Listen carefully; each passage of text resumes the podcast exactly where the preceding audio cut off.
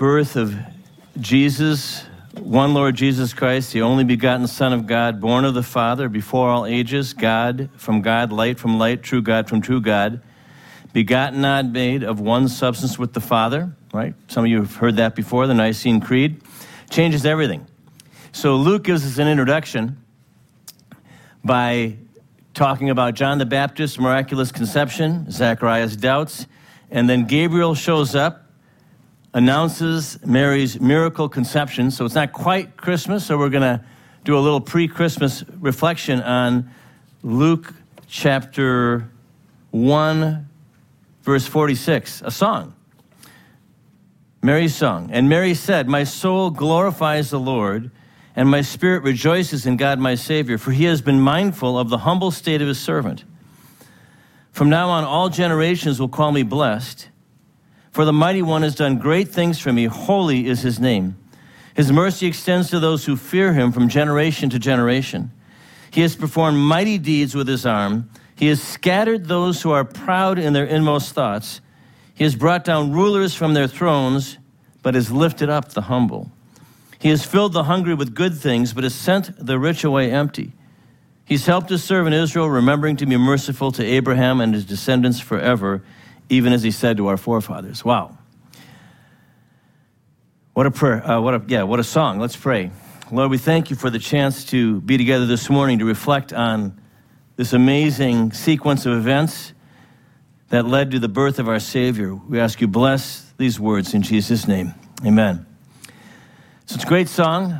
Worship leaders, musicians, take note. There's about five songs in the first two chapters of Luke. We don't have the music, but we've got the lines. You can put them to music yourself. But notice Mary's attitude in the song. It's uh, humility and gratitude. God's grace are evident in that way. And then as she gets toward the end of the song, it gets kind of dramatic, right? The proud and mighty are shattered, the hungry are filled. Very dramatic kind of a song. It draws a very definite line. God is just. And so the question I thought we'd ask this morning is who can sing this song? Who are the blessed ones? So Mary gives us several qualities of the blessed. The first obvious quality of the blessed is humility. Verses 47 and 48 My spirit rejoices in God, my Savior, for he's been mindful of the humble state of his servant. You know, I could imagine other responses. Right? Here we have a, a young, maybe 16, 17 year old uh, Judean Jewish maiden, small village she's from, and an angel shows up and says, You're going to have a son. You're going to become pregnant by the Holy Spirit. Some people, instead of immediately rejoicing, might have been like, uh oh, how am I going to explain this, right? Or what will Joseph think? What will my family think? But you notice that's not her response. Right away, she recognizes the privilege she's being given. She trusts Joseph, she trusts God, and exalts the Lord. And really, her uh, cousin Elizabeth as well, supernatural birth there as well, similar to what uh, Benjamin mentioned earlier with Abraham and Sarah, supernatural birth. This couple's beyond having children, and they are supernaturally enabled to have a child as well. So think about this. Mary, just, you know, another maiden in Judea, Elizabeth, her older cousin, ordinary people that are transferred, they're brought into the big story by the grace of God. By God's sovereign grace, they become central to God's plan. Isn't that a little bit like you and me?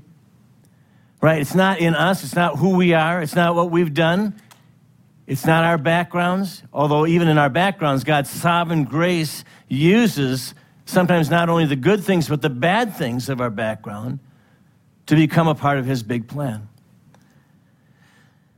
But the key here is even Elizabeth says, Why am I so favored? Mary exalts God. What they both have is humility. And their humility enables them to recognize the grace of being a part of God's plan. So when you have a humility before God, you can see the grace of God in your life. So Luke is teaching us that God's sovereign grace makes us a part of God's kingdom. And when we humble ourselves, we recognize that grace and live a life of gratitude. So true humility and gratitude are the first thing that characterize those who see God's grace. The second thing that the blessed who are of those who are blessed is reverence. Verses 50 to 52.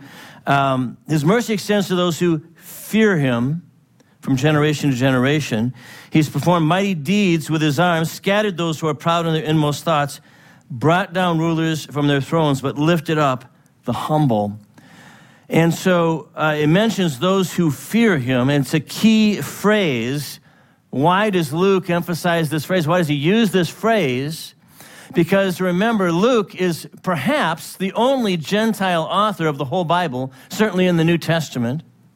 And he is writing to his friends, really, his, his, his fellow audience, the God-fearers. See, when Christianity started out and Paul and Luke were preaching among the Gentiles, there was a group, they always went to the Jews first and often had a difficult response. But there was a group all around the Roman Empire, there was a group of people that when there was Jewish synagogues planted, there were non-Jewish, what were called Gentile peoples that were drawn to the synagogue and to be part of the Jewish religion, they had to uh, go to Jerusalem and offer a sacrifice and do some other things. But the one thing they usually didn't want to do as adult males was become circumcised. And so they weren't, they didn't become full Jews, right? But they were drawn to the synagogue. They liked the, the high ethics and the, the monotheism made sense to them right? And so they were called the God-fearers. That was the label for them. And so by this, uh, by recording Mary's song this way, Luke is gathering the attention of a very special group of people saying, see, you're in, right? Those who fear God are in this covenant, are blessed as well. And uh, they'd recognize themselves in this phrase. But more than that, in Proverbs 1 7, you know that it says, The fear of the Lord is the beginning of wisdom. The beginning of a wise moral life is to have a reverence before God. But there's even more than that. In the song, as we read it, we see that God's rule does some reversals, doesn't it? reversals. How we look at life, God often reverses. So it says here specifically in the verses we read, uh, He extends His mercy to those who fear Him. He scattered those who are proud in their inmost thoughts, brought down rulers from their thrones, but lifted up the humble. What is this? This is poetic language. It's a hint here that what God is doing on the earth is not the same as what we see in ordinary life. The God of the universe scatters the proud, brings down rulers. And so when we humble ourselves, when we have reverence and fear for Him, we align ourselves with the true ultimate power in the universe, God. This is crucial because God's rule, God's way of being uh, in the universe, in the earth, is to scatter human centered, ego based power. That's what God's, God's rule does. You can look at history or you can look at your own life, right? So you can look at history and you can see kingdoms and empires form. And they've got some good things and some bad things, and those things grow and grow and grow and grow and grow until the bad things collapse the whole system. Right? Roman Empire took almost a millennium. Soviet communism took 70 years. Right? The more evil, the more evil it's in the system, the quicker it blows up. But you can see it in your own life as well, personal life. This is the kingdom, the great reversal. And if you see this, you're going to have insight into both large sweeps of history and daily personal life. This is what God does He brings down human pride. That's the kingdom at work. And He exalts the humble. But it's not obvious. And so that's why those who fear the Lord, the manifestation of that is we begin to align with the way that things will be ultimately, even before that can be seen and is obvious. And that's why it takes faith. Right? So we're trusting, we're aligning with a future hope and a trust that God will make it right. Trusting in the work of the cross. I mean, it's not immediately obvious why the death of someone 2,000 years ago, even the, you know, God man, Jesus Christ, why should that bring my atonement for my sin? God said it does. My son and I were talking about theories of the atonement the, uh, yesterday, and I pointed out, I said, they're very interesting. It's, it's good to think about, but the Bible never, it just says Jesus died for our sins, and that did it. How and why we can speculate, it's okay. It's a brute fact. That's the kingdom. Trusting in Christ's return. Even some Christian uses of power do not reflect reverence and humility, and God will scatter it. Those of you that are given trust from others, given spiritual authority in people's lives, maybe a trusted friend, small group leader, youth pastor, you need to walk that power out with humility and reverence because it's people's lives we're talking about. You know what are some of the most difficult and painful things I deal with as a pastor? Is people that have been mistreated by people in spiritual authority. Things like sexual abuse or just twisting people's minds, power, use of power, you know, using spiritual authority to gain power and influence. The devastation of that. Here's the good news about that how you respond can extend the kingdom of God. As we line ourselves up with reverence before the kingdom of God, God can exalt you as you humble yourself and extend his kingdom through you. So, the second quality of those who sing is reverence. One last quality of those who sing is hunger, which we've mentioned two or three times now recently. I think it's a theme God's got for us. He says in verse 53 He's filled the hungry with good things, but sent the rich away empty. That reversal again. He's helped his servant Israel and remembering to be merciful and to Abraham and his descendants forever, even as he said to our forefathers. So the hungry, spiritually understood, certainly, but sometimes, you know, the poor sometimes also see their need for God first, not always. But specifically, the, the ani, Blessed are the poor, the Hebrew word's ani. And in Psalms, especially, uh, it comes to represent those who are at a disadvantage in society because they trust God. And they are looked down upon or persecuted. You can look all over the Psalms, but you know, Psalm 35, 10, Psalm 67, 19 to 21, um, the ani, right, the poor, this poor man cried. It's closely related to humility and fear of the Lord. The hungry know that we lack and that only God can fill us. See, look back at verse 53 in Luke again there. He says, God sends the hungry away empty. Why? Is God being mean? No.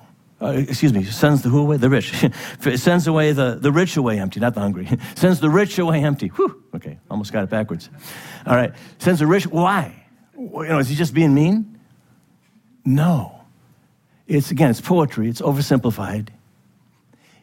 It's the people who are trying to fill themselves with what cannot last. That's his point, right? And so those that are trying to get filled up, whether that's financial or relational, whatever you're trying to do apart from the kingdom, you're sent away empty because you're trying to fill yourself with what cannot last. The hungry know that we lack what only God can give. And so that's blessed, right? Are the poor in spirit. Blessed are those who hunger and thirst for righteousness, that be filled. So, how do we respond? Put away any habit or addiction that claims to fill you but leaves you empty. Those that were around last year, winter and spring and summer, over and over in Jeremiah, right? We learned that the addictive nature of trying to fill yourself with broken cisterns, right? Trying to find living water in something that is not living water, right? And so we don't get down on people. We understand that there's various things plaguing people right now in our society, including Christians, right? Compulsive use of various things, some that are obviously evil, like pornography, others that aren't as obvious, but it becomes a compulsive behavior. It's a broken cistern. And so, if you find yourself with a broken cistern, do what you need to do to break that habit and then hunger for God Himself. Through the cross of Christ, surrender, draw near, and let Him fill you. So, the last quality of those who sing is hunger. So, here's the singers Mary sings because she humbly recognizes she's caught up in God's sovereign grace. Have you tasted that? I want you to taste that. You know, what, Lord, how did this happen? How did I wind up in your kingdom? Thank you, Jesus, right? There's a sovereignty and a grace. Hallelujah. Woo, you know, like, yes. There's a sovereign grace. And she reverently submits to that grace, no matter the cost, hungry and open to God. So, how about you? Are we humble and reverent and hungry for God? Let's stand together and pray. Hallelujah. So, Father, like Mary, I pray that every one of us, our, our soul can magnify you and glorify you that somehow we've been caught up in your great story, that you have, through an act of mercy, broken through our stubborn will. You have gotten our attention, and you're pouring your grace into our lives, not just one time, sometime in the past, but every day, every week, pouring your grace into our lives. Lord, we're so thankful. And Father, I pray that right now there are hearts that are burning with hunger for you, hearts that are filled with joy. Father, we just have a vision of a people of, of filled with you, loving you, loving one another, being a light to a hungry, broken world around us. So, Father, we ask during this Christmas season, Advent season, celebrating, thinking about the incarnation of Jesus Christ, we ask that you would fill every soul. Fill us here. Give us your grace and goodness to pass on to others. Father God, hallelujah, Lord. Just ask everyone to close their eyes for a moment and our mind are open. Just if you're in a place where you say, I, I really, I just really need the Lord right now. I need God to do something. Um, and just, just raise your hand. I'm going to pray for you right now. Say, yeah, yeah, you got some needs? Yep, okay. So we're going to cry out to God. Lord, in Jesus' name, we just pray that whether physical healing, whether uh, financial needs, whether spiritual needs of those around, we pray in Jesus' name that you would transform and work and pour out your spirit. We are hungry for you. We're hungry for you to manifest your glory. We love you, Lord God. Hallelujah, Lord. So, Father, I ask deep grace and peace would rest upon these that raise your hands and others that are thinking about things, carrying things in their hearts. We trust you. We love you. We thank you. In Jesus' name, amen. Let's close with these words. May the love of God, the grace of our Lord Jesus Christ, and the fellowship of the Holy Spirit be with you all in Jesus' name. Amen. We're dismissed.